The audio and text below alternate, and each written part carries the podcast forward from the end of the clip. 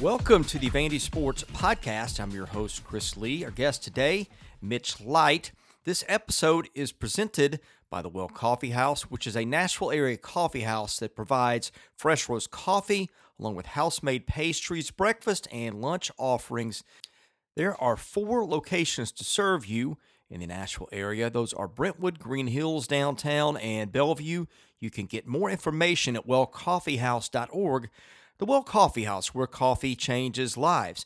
We thank our co sponsor, Wellspire Nashville's Learning and Development Center, which is located in the Gulch. Today's news is presented by Sutherland and Belk, a family owned injury law firm.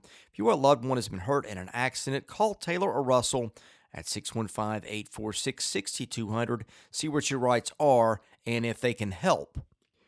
Well, it's not getting easier for Vanderbilt men's basketball. Your final from Saturday Tennessee 66, Vanderbilt 45. The Commodores have now lost 24 games in a row against Southeastern Conference teams and saw their 1,080 game streak with a three pointer stop. That was one of the three longest in the country, and that is now gone.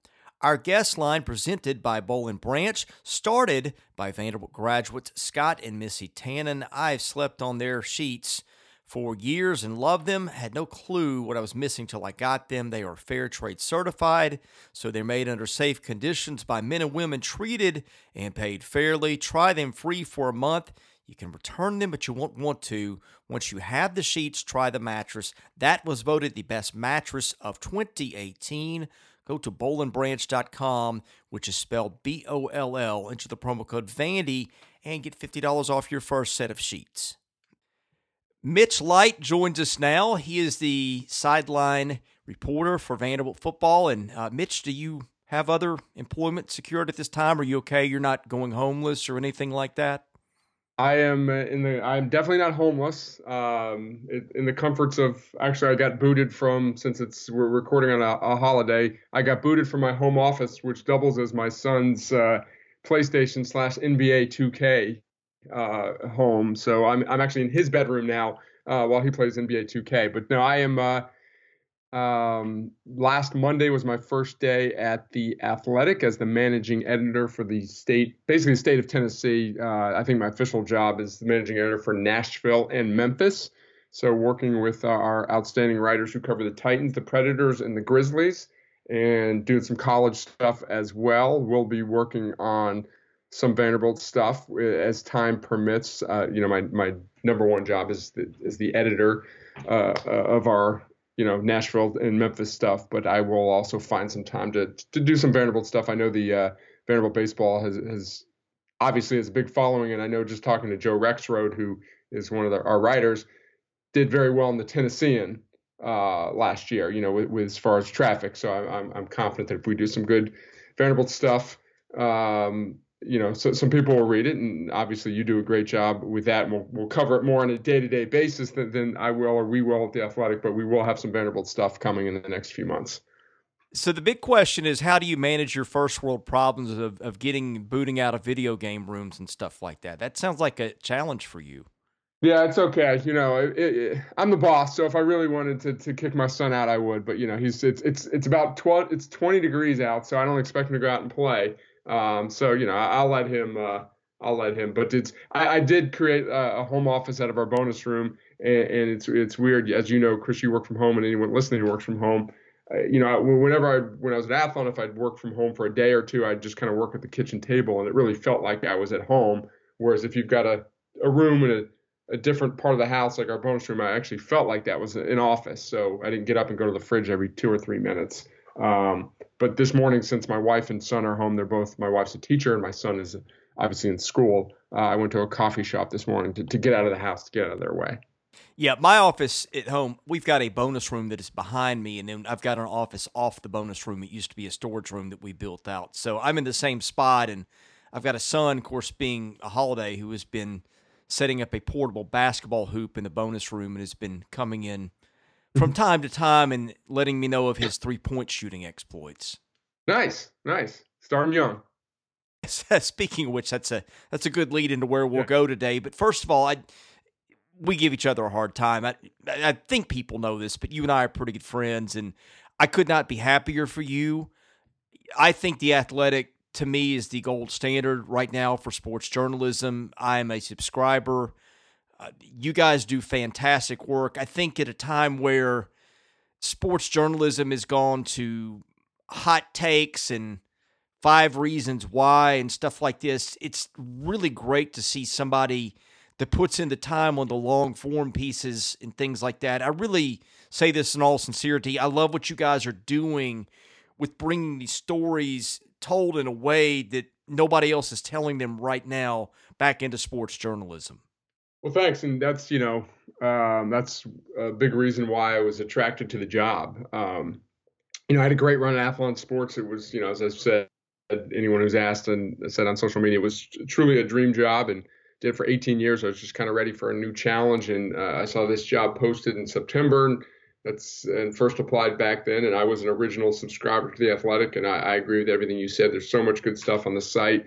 Um, and you know you can you know I'm a Yankees fan, I'm a Brooklyn Nets fan, so I can read about the great national college football writers that I like, and also get local coverage of the teams that, that I follow. So yeah, and you know they, we I guess I can say we we give our writers kind of the freedom and the flexibility to to do things. I know like uh, Dana O'Neill, the national college basketball writer, w- went to New Zealand for a week to, to for a story. We've had writer, hockey writers go to Europe and stuff like that. And that, that those types types of things are almost unheard of right now in sports journalism.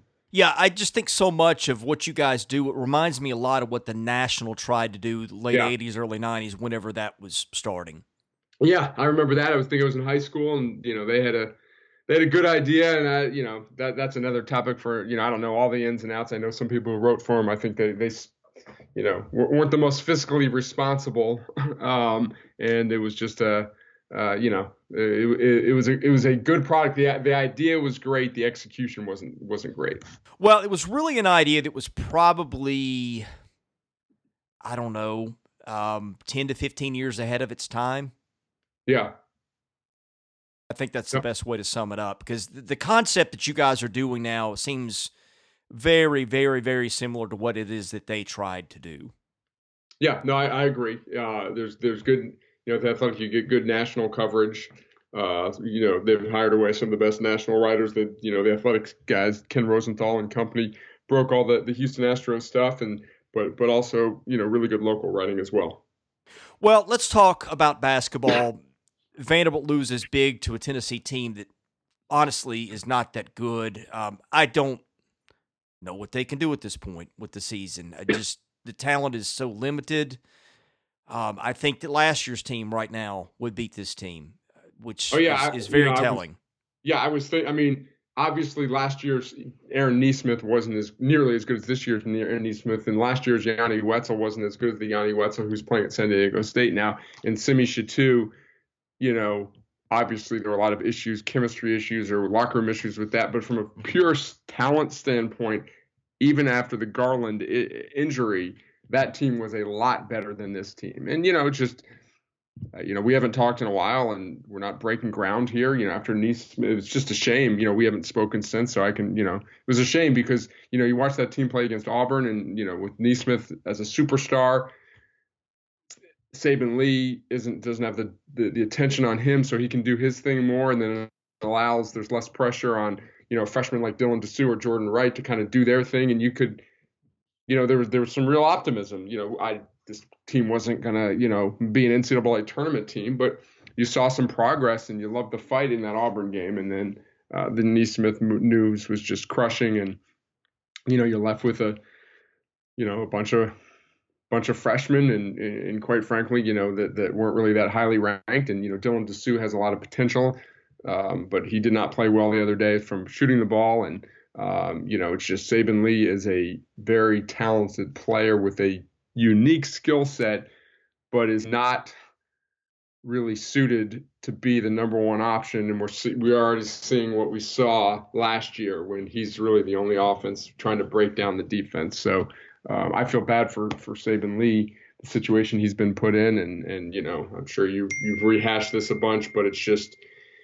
it's it's almost unheard of for program just suffered two, uh, you know, injuries that Vanderbilt has suffered in back to back seasons. And, you know, not even to mention Clevon Brown, who, you know, I would say is clearly the third most important player. I don't know if he's the third best player on the team, but but as far as your ranking importance of people you could least afford to lose, you know, obviously Nesmith would be one, Saben would be two, and I think Clevon Brown is clearly number three. Well, in sports, roles at the very top are very important, and in football, of course, that's usually the quarterback nine times out of 10. And you can win without an ace quarterback if you're great at other things. You look at what Joe Flacco did in the uh, winning a couple of Super Bowls where he was just okay, but their defenses were phenomenal. But you look at the quarterbacks, I mean, they did a thing about this. And by the way, I am getting back to Aaron Nesmith. I'm just taking a while to get there. Uh, they did the thing about how the quarterbacks that have been in the AFC title game were Flacco and Brady and – you know, they've been the same names for the last, I don't know, 17, 18 years now. In baseball, that guy is your, your Friday night starter a lot of times. If you got one of those, that's kind of a game changer. And of course, Vanderbilt, one reason it's been so good in baseball is because it's always had that. And in basketball, it is your what Bill Simmons calls the alpha dog. And Aaron Nesmith had become the alpha dog. I don't think Saben Lee is an alpha dog, but he was doing great as the the sidecar to that, and the roles worked pretty well. Now, they didn't have enough other places to compensate for that, but you had the feeling that if they catch some breaks, they could win four or five games in the conference, which was a huge step up from where they were, and it was progress, and it was something that people could be encouraged about. But you take him out of the equation, and the rest, I mean, literally, it has absolutely fallen apart as you've seen in the three games since. Yeah, it's just Vanderbilt's a very easy team to defend right now. You take away Saben Lee's penetration, um, and then, you know, uh, the roster. Who, scares you from, from, three? I mean, you, Max Evans has shown that he can get hot. He did so in the Arkansas game, and you know he'll hit two or three threes in a row. But are other teams scared of um, of Max Evans shooting? No. Uh, Dylan Disu, I think, in time will be a good player and a, a knockdown three point shooter. But right now, you're scared of Dylan Disu? You so Vanderbilt's just a very easy team to defend right now. So so you know it's just I hate saying this phrase. It is what it is. I don't I don't really know what else to say about the team. They just you know the roster needs to improve and um you know uh, I know there's some guys sitting out. Um, we'll find out if DJ Harvey. You know I know he's a talented kid and if uh, if if the roster can improve next year, um, you know I, I we'll see what happens with with Aaron Nesmith. Uh, see what happens with Clevon Brown. But it's right now. It's just there's not a lot. There's not enough not enough talented guys on the roster right now. Well, those guys are complementary three point shooters. In other words, right, yes. you can take a few looks a game. Maybe you hit two or three on a good night, but you're going to take them when your looks are open because teams are preoccupied with Aaron Nesmith. Now, teams are just really crowding them on the perimeter taking away penetration, taking away those looks from three a lot of times. They're not maybe taking them away, but they're not wide open looks sometimes. All you have to be worried about on offense right now, for the most part, is Saben Lee and Scottie Pippen Jr. and their looks, the quality of their looks have now declined, and they're just. I mean, we we could have this podcast all day. We're going to keep coming back to the same place. But where I want to go I wrote a piece about. Uh, I do want to say, let me. I, sure. I was. I, I, want to commend Scottie Pippen. I thought he played well the other night. Uh, you know, under he he's been a lot is put on his shoulders. Too much has been put on his shoulders, basically for you know for for probably what he he was ready for. And I think he played. You know, he plays with calm, a poise, and um, not afraid to take a shot. And you know, I just in a difficult situation, I thought he played well. Well, and if you're looking for things and they are few and far between, one thing, and I've said this for a while, and I continue to say, I think he's a pretty good offensive point guard for a freshman right now. It looks like he can play in the league on that end of the floor. Now, the defense we've hashed and rehashed, but at least there is that. Yes, I agree. The piece I wrote about the three pointers um, seemed to resonate with a lot of people. And the point I was trying to make was it's really not – about the fact they didn't hit a three and ripping into the players for this and that. I think that's missing the point. the point is the way that Vanderbilt used to win in basketball games is pretty much now completely disappeared now that Aaron Nesmith is out. And the thing that concerns me is I don't see them out recruiting shooters to replace, uh, you know, the, the roster with. And I don't know how this gets better until they do that. Yeah, I mean it's it's basketball. There, there's there's a lot of there's different ways you can win. Vanderbilt historically has won without shooting. I would say that has changed a little bit in, in recent years. Um, you know, every team has, has shooters.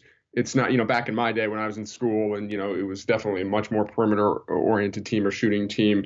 You know, the, there's some of Kevin Stallings' better teams were, were more athletic. Sure, you had your John Jenkins in there, but you also had guys like, you, you know, Jeff Taylor who who morphed into a good shooter.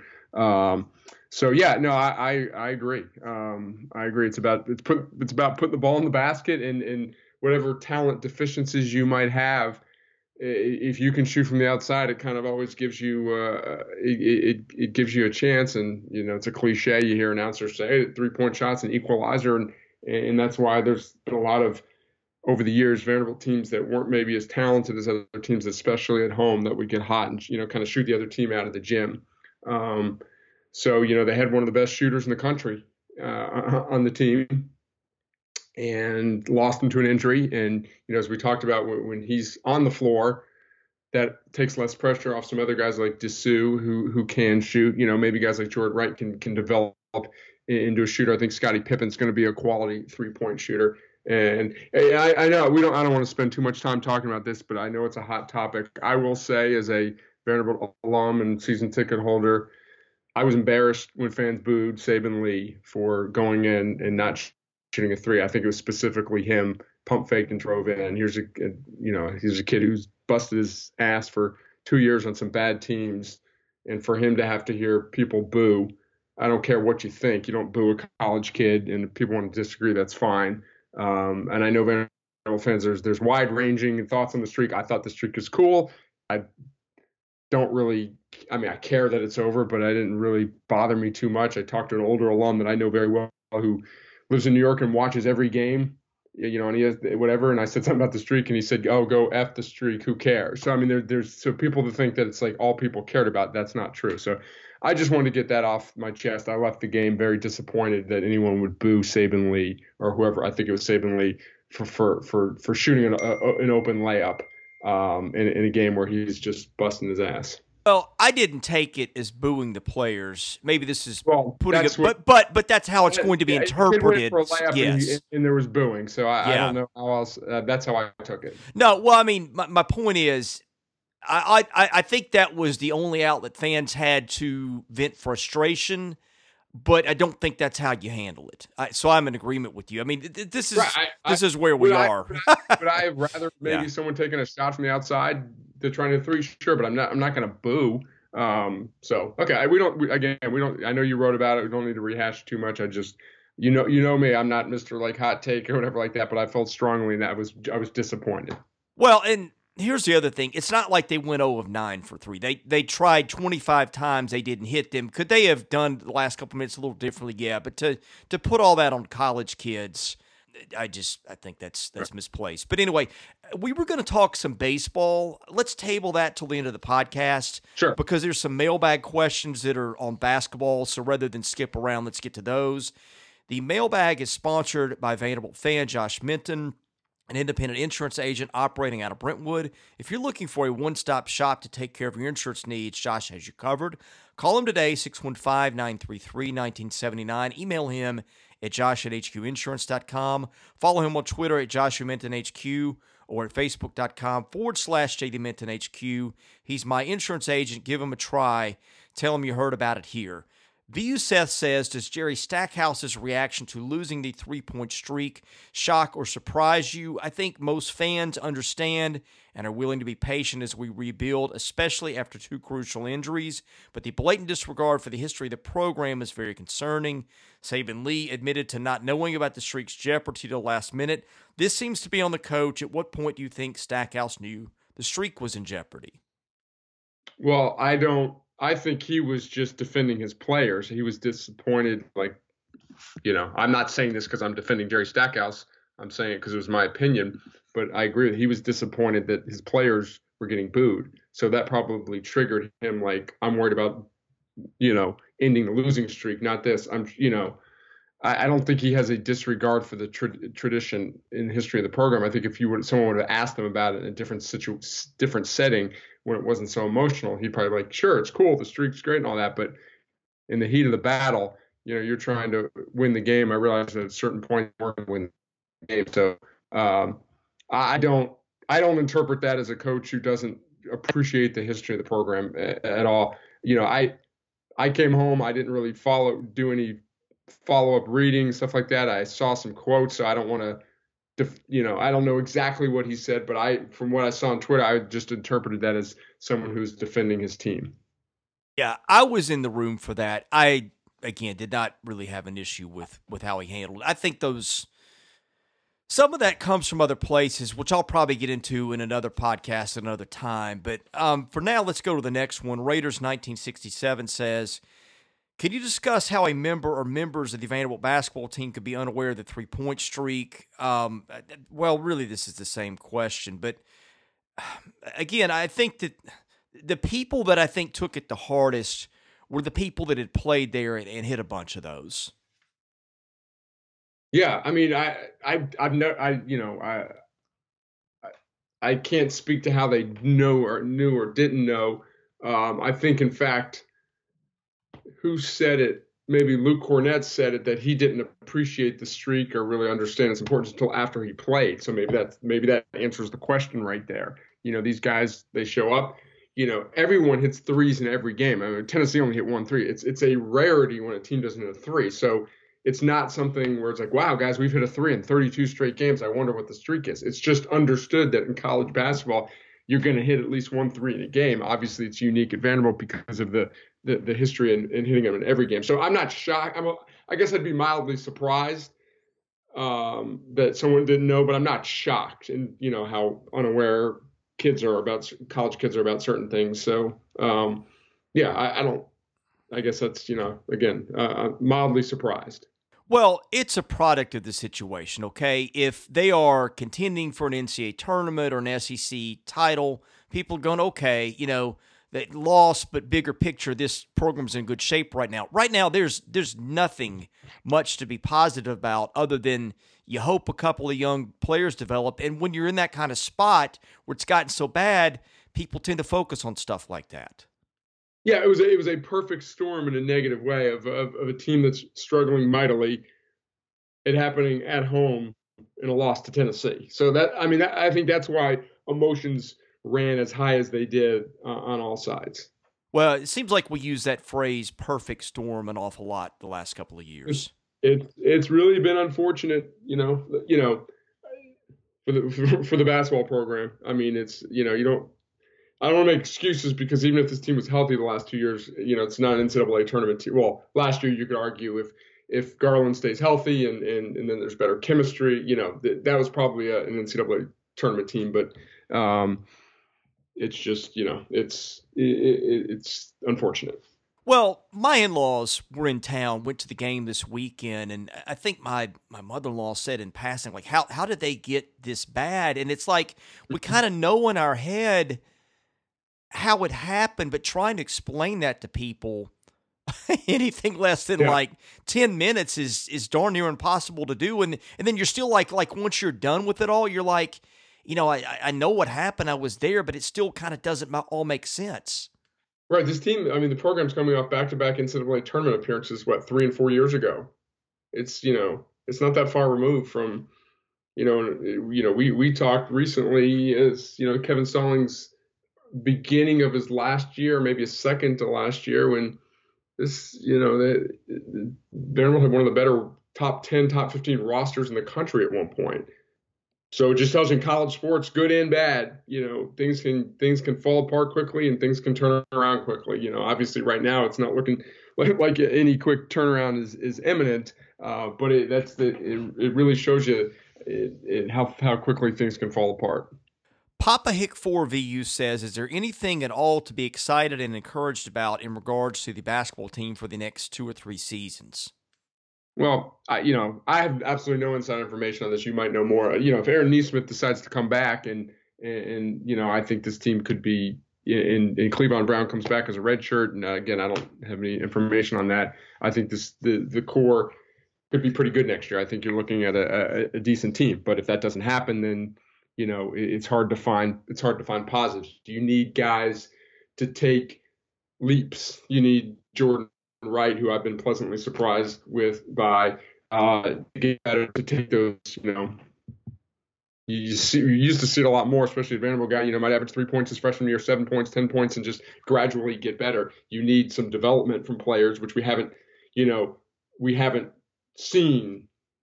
We don't know enough about. You know the Jerry Stackhouse developmental program because he's only been here for you know a half a season. So if he can develop some of these guys that that'd be a good thing. But I'm right, you know, I can't sit here and say with this roster, I think they'll be better next year than better the next year. You, there's there's no tangible evidence of that right now.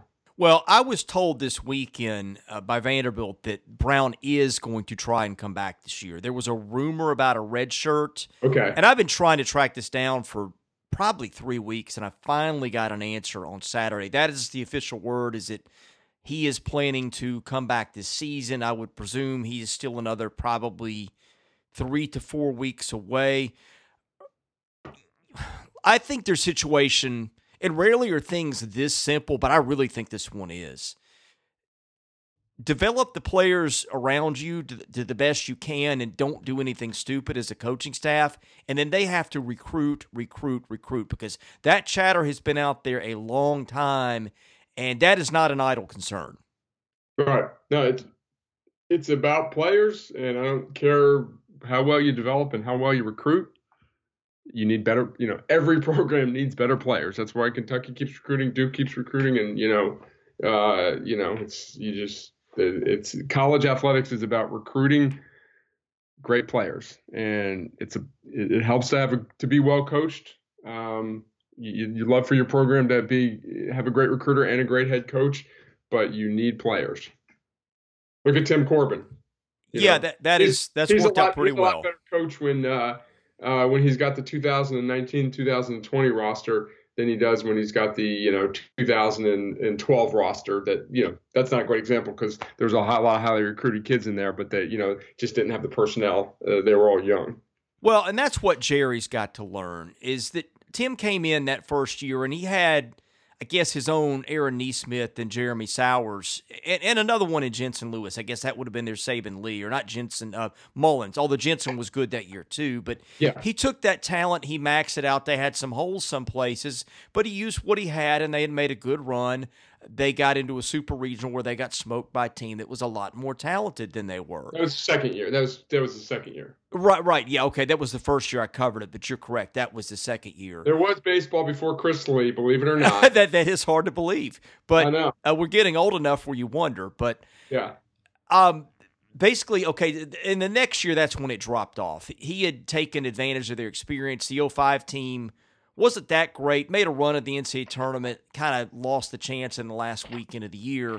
And, and then in 06, he, he reloaded. But at that point, he had built on his success, and that's when they landed the Alvarezes and the Prices and those guys. And of course, then in the last half dozen years, they've taken it to a different level. But – point is, even even Tim, as, as you noted, didn't didn't get to it just by by coaching alone. He's a great coach, but he knew that it took more, and I think that's the thing that that Stackhouse is going to have to uh, realize is I think that is a more important element than he has um, realized yeah. so far. Is a good way to put it.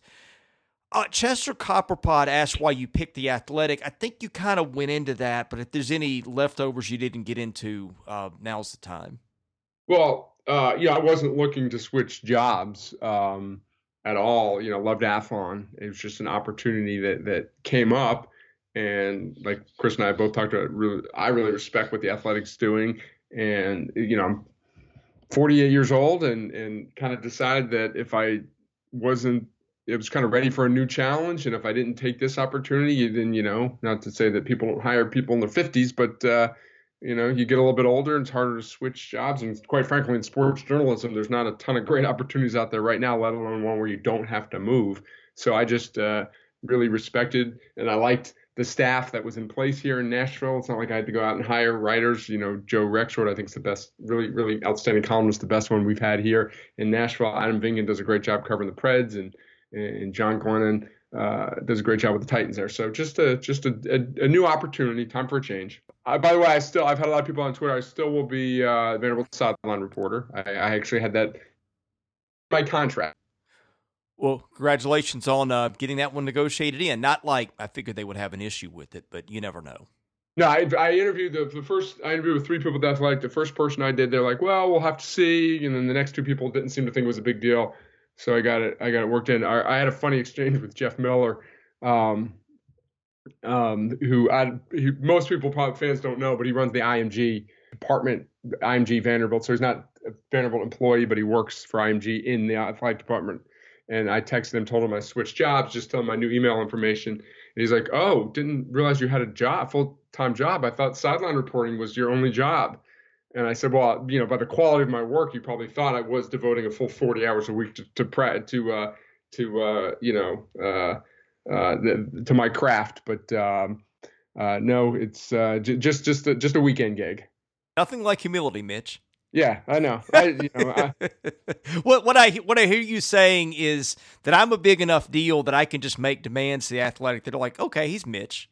He's sort of not really. I, I, like how I turned the tables on you for a change. Put it that way. I, I, like how I was able to finally leave you speechless because you've yeah. done that to me a couple of times. But yeah. let's talk baseball. The the polls came out today. Well, not the well rankings, I guess is a better way because it's not like they've got a bunch of people voting on a poll. But Baseball America made Vanderbilt number one. D1 Baseball made Vanderbilt two last week. Collegiate Baseball in December, I think, made Vandy two. So, again, the experts are speaking and they were expecting another run at a national title, which is no surprise. Yeah, and I, I in a text thread with someone, you know, I, am not disagreeing at all with this or arguing, but it, it's crazy that a team that basically is, you know, losing six of six of nine, I would say, if I'm going to call Duvall as a regular from last year, which he pretty much was, six of nine regulars from the batting order. It's very Alabama-esque, like Alabama losing eight starters on both sides of the ball and being a preseason number one. So yeah, I mean, it's I'm sure we'll we'll talk more about this. I know you got a lot planned for your site, but um, I, I think it's as good as I felt about the front line pitching in a while. I you know I there's some guys need to step up. The Ethan Smiths of the world who's got potential, and you know there's there's some bullpen parts that probably need to step up. But as far as the front line starters and closer, that's as good as I've felt about you know uh, Vanderbilt heading into a season. And then, you know, uh, I think Cooper Davis is, is I, we saw enough of Cooper Davis last year to to be pretty confident that he's going to be a very good outfielder. I don't know if we saw we like what we saw of Isaiah Thomas last year, but his you know he still has to prove that he can be a you know an SEC caliber outfielder. I think he can be. Um, heard great things about Dominic Keegan last year, even though he didn't play. You know, there's been there's a lot of chatter that he almost unseated Julian Infante at first base later in the year, even though he's a catcher by trade. I think you know Ty Duvall, if he can get a little bit better BABIP luck that we've talked about for years, he'll hit for a higher average. But he's been a clutch hitter, so yeah, I think I'm looking forward to it. It's you know loved the the previous crop of guys, but it's always kind of fun when there's a new new crop taking over, and it feels like there's just obviously there's a lot of turnover this year, so that there's it's reason for optimism optimism to be excited. It's just fun that there's a lot of new faces as well. I think the best way to sum up the pitching staff is this: there might have been years where they might have had more arms that you felt you could trust, maybe like eight or nine. Maybe now that list of proven commodities is more like I don't know, a half dozen or whatever. But I think in terms of the innings you can cover with those arms, I don't think I've ever gone into season feeling they can cover more innings with outstanding arms than this one. Yeah, I, I didn't listen to the whole thing, but I listened to part of your uh, podcast with Aaron Fitt, and I kind of like the way you explained it. It's, you know, it will always be as simple and neat as you tried to explain it there, but, you know, you got X innings in a weekend, you know, 27 outs to cover. You know, if you get this, this, and this, you know, there's weird things happen. Someone only lasts two innings, but if things go to form, you know, Vanderbilt's going to have as many you know, outs covered by really, really good to elite pitchers as they probably ever have had. D1 Baseball last week released its Vanderbilt preview and its projected lineup. And here's how these things work they basically go to Vanderbilt and say, hey, who are your starting nine right now? By that time, they knew Jayson Gonzalez wouldn't be with the team. So here's the lineup they submitted with maybe a, a surprise or two in here. Uh, the, the, big thing was that Austin Martin got shifted back to third and all that. So that was probably the most interesting thing. But the way they lined up on paper were Duvall at catcher, Keegan first, Ray second, Martin third, Carter Young, a true freshman at short, left field to right, Davis, Isaiah Thomas, Matt Hogan, and then Tate Kolwyck as the DH, which surprised me because I thought that might be Spencer Jones. Kolwyck is a kid that, that came there as a shortstop, and I I don't know. Maybe I'm wrong. I always thought maybe him as a field guy first rather than a hit guy, but I, I may be totally off base on that. But Did that was the thing that surprised too? me. Did he play some outfield in the fall? I well, you know, the the way fall ball goes is they play all over the place sometimes. Yeah. But and so he probably did. Um but yeah, the, the Gonzalez thing, I think that shifted the complexion of the lineup a little bit because you've got him in there, you're going, okay, well, there's some some power sources in there between Martin, the way he came on. Thomas has, I think, has got massive power. And then Gonzalez has it too. Duvall's got a little bit of pop. Keegan's got some. But I think the subtraction of Jayson Gonzalez from that lineup and effectively, I would probably say that's where Kolwyck gets a spot. If he doesn't, um, either that or, or probably Matt Hogan is, is on the outs. And I think Hogan had a decent fall with the bat. So that's a place where the switch from Gonzalez to whoever replaces him – is potentially a pretty significant drop off. We'll wait and see. They get talented kids, but you know, we did an all decade team, and one thing that really stood out to me is how often a lot of players took a couple years to develop. Like you think of Stephen Scott as the end of year Stephen Scott. Well, his freshman year, he had, I don't know, 25 plate appearances and I think hit, you know, 100 or something like that. Point being, even good players take a while to develop. And I think the Gonzalez subtraction there, you could see that be significant, particularly early in the year. Yeah. And I mean, I was going to make that point. You kind of just made it in a different way.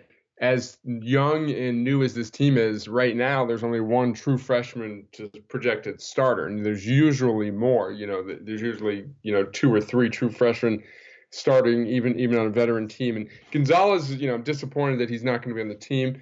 To me, I, I, did not consider him as a sure thing. Like I thought he would start, but you know, he he hit well earlier last year than before getting squeezed out. But I I wasn't I wouldn't chalk him up as a surefire plug him in four or five in the lineup and be confident he's going to be able to hit good SEC pitching. I'm not saying he wouldn't. Again, he got off to a good start last year. I know he's a power hitter, he's going to strike out a lot. Maybe I'm underselling him, uh, but you know, I was hopeful that he could take that next step. Um, but yeah, I mean, this team's going to be different. You're not going to replicate that power. It's very difficult to replicate the power this team had last year. Um, you know, Mart, Austin Martin, though, we probably, based on what we saw late last year, wouldn't be surprised. What do you think if he hits if he hits 15 home runs? I wouldn't be surprised.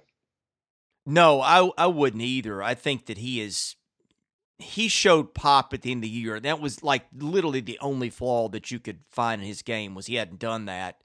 Uh, Am and, I selling uh, Gonzalez there?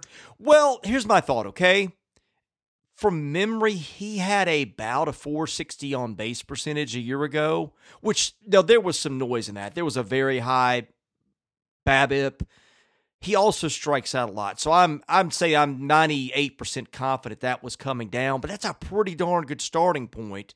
Yeah. He, he also, it, yeah, and he's also shown some things defensively. I, I think that's a big loss, but potentially. Yeah. I mean, I can see how it's not, but leadership too. Yeah. Leadership too. So yeah, I'm not trying to. You know, I like the guy. He's obviously he. You could point to his, um, his you know, the way he stayed engaged, even though after getting beat out last year, uh, has really helped keep this chemistry strong last year. You got a kid there who probably thought he was going to, you know, play 50 something games last year. And by all accounts, he was as engaged as, as any player who played every day on that team last year. Yeah. After that, my two really big concerns right now are Carter Young at short. I think the glove is way ahead of the bat, but even if you were the, the, fact that he's already been placed on a uh, uh, you know on a roster for the Cape, does that suggest that Tim Corbin's telling certain people that he's a really good player and is good enough for the Cape? Is that how that works? I, I do believe that's uh, that's probably an, an excellent guess there, Mitch. Uh, but here here's my concern. We've seen this over the speed of the game gets young players early. Okay, and, yeah. especially at a place like that where guys get to short or get get home to first faster than you're used to. Those kind of things, and then all of a sudden you have to rush your throws a little bit. Then all of a sudden those things get wild. There's an adjustment period, and that's in college baseball. Period. But that's particularly going to be the case at a high impact defensive position. I'm, I'm not saying that he can't handle it. He comes in with a reputation, I think, as an excellent defender. And all joking aside, I think the point you made is a really good one, but that that is something that almost always happens. I've seen it too much. Number two, Justin Henry Malloy was, I think, the guy that last year, if you're looking at true freshman at this time, he was the bat that people thought might crack the lineup and might start. He did start early in the year at third base in that first series once or twice. I think, especially between the tournament and especially once Gonzalez was gone and he's a corner guy, uh, I was a little shocked to not see his name in that lineup. Right, and you never know. Could be motivation. You know, Tim Corbin or whoever, quote unquote, shared this information with with D1, or you know, could knows the players see this stuff and it could you know you, you don't know how these things work so i the fact that he's not listed as a potential dh or third baseman or first base whatever I you know I still wouldn't be surprised to, to see him in the lineup as a DH in opening day. Yeah, I, I totally agree with that. You see, there's been plenty of years they had a guy that didn't start for weeks or maybe a month or two that ended up being a big. Zander Wiel great example there.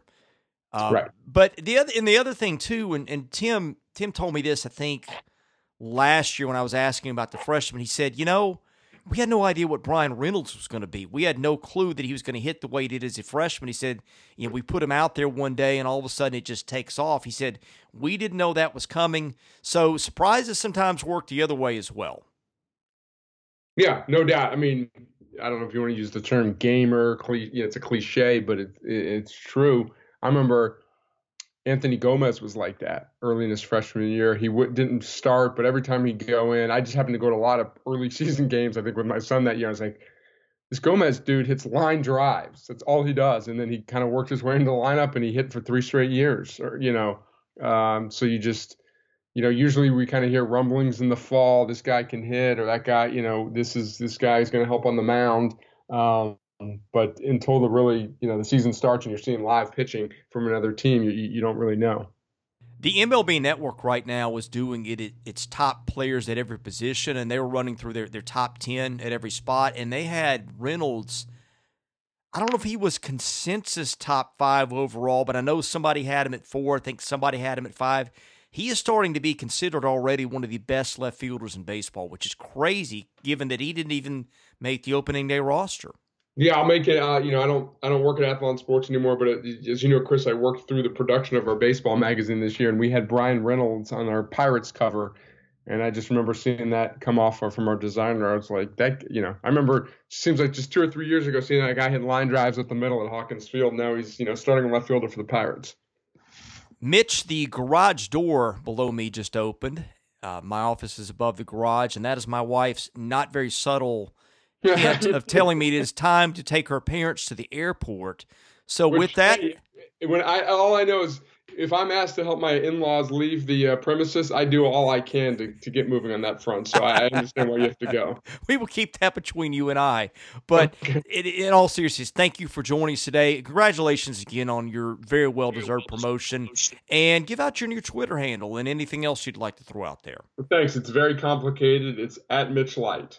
You so always keep things complicated. I went from at Athlon Mitt to at, at Mitch Light, and um, thanks for having me. Good to catch up. It's been a couple of weeks, and hopefully we can get on a regular schedule again. You really kill it with these creative Twitter handles. I got to hand it to you. Yeah, although someone someone did uh, reach out to me on social media and said I missed an opportunity to be like I could have been the athletic Mitch or something like that. so the uh, that's, that's a good point. Maybe you should think yeah. these things through a little better, and, yeah. and, maybe I should shut up and, and get out of the office and in the podcast before I tick somebody Deal. off. So, hey, Deal. thanks for joining us. He's Mitch Light of The Athletic. I'm Chris Lee of VandySports.com. Thanks for listening. We'll catch you with more episodes this week.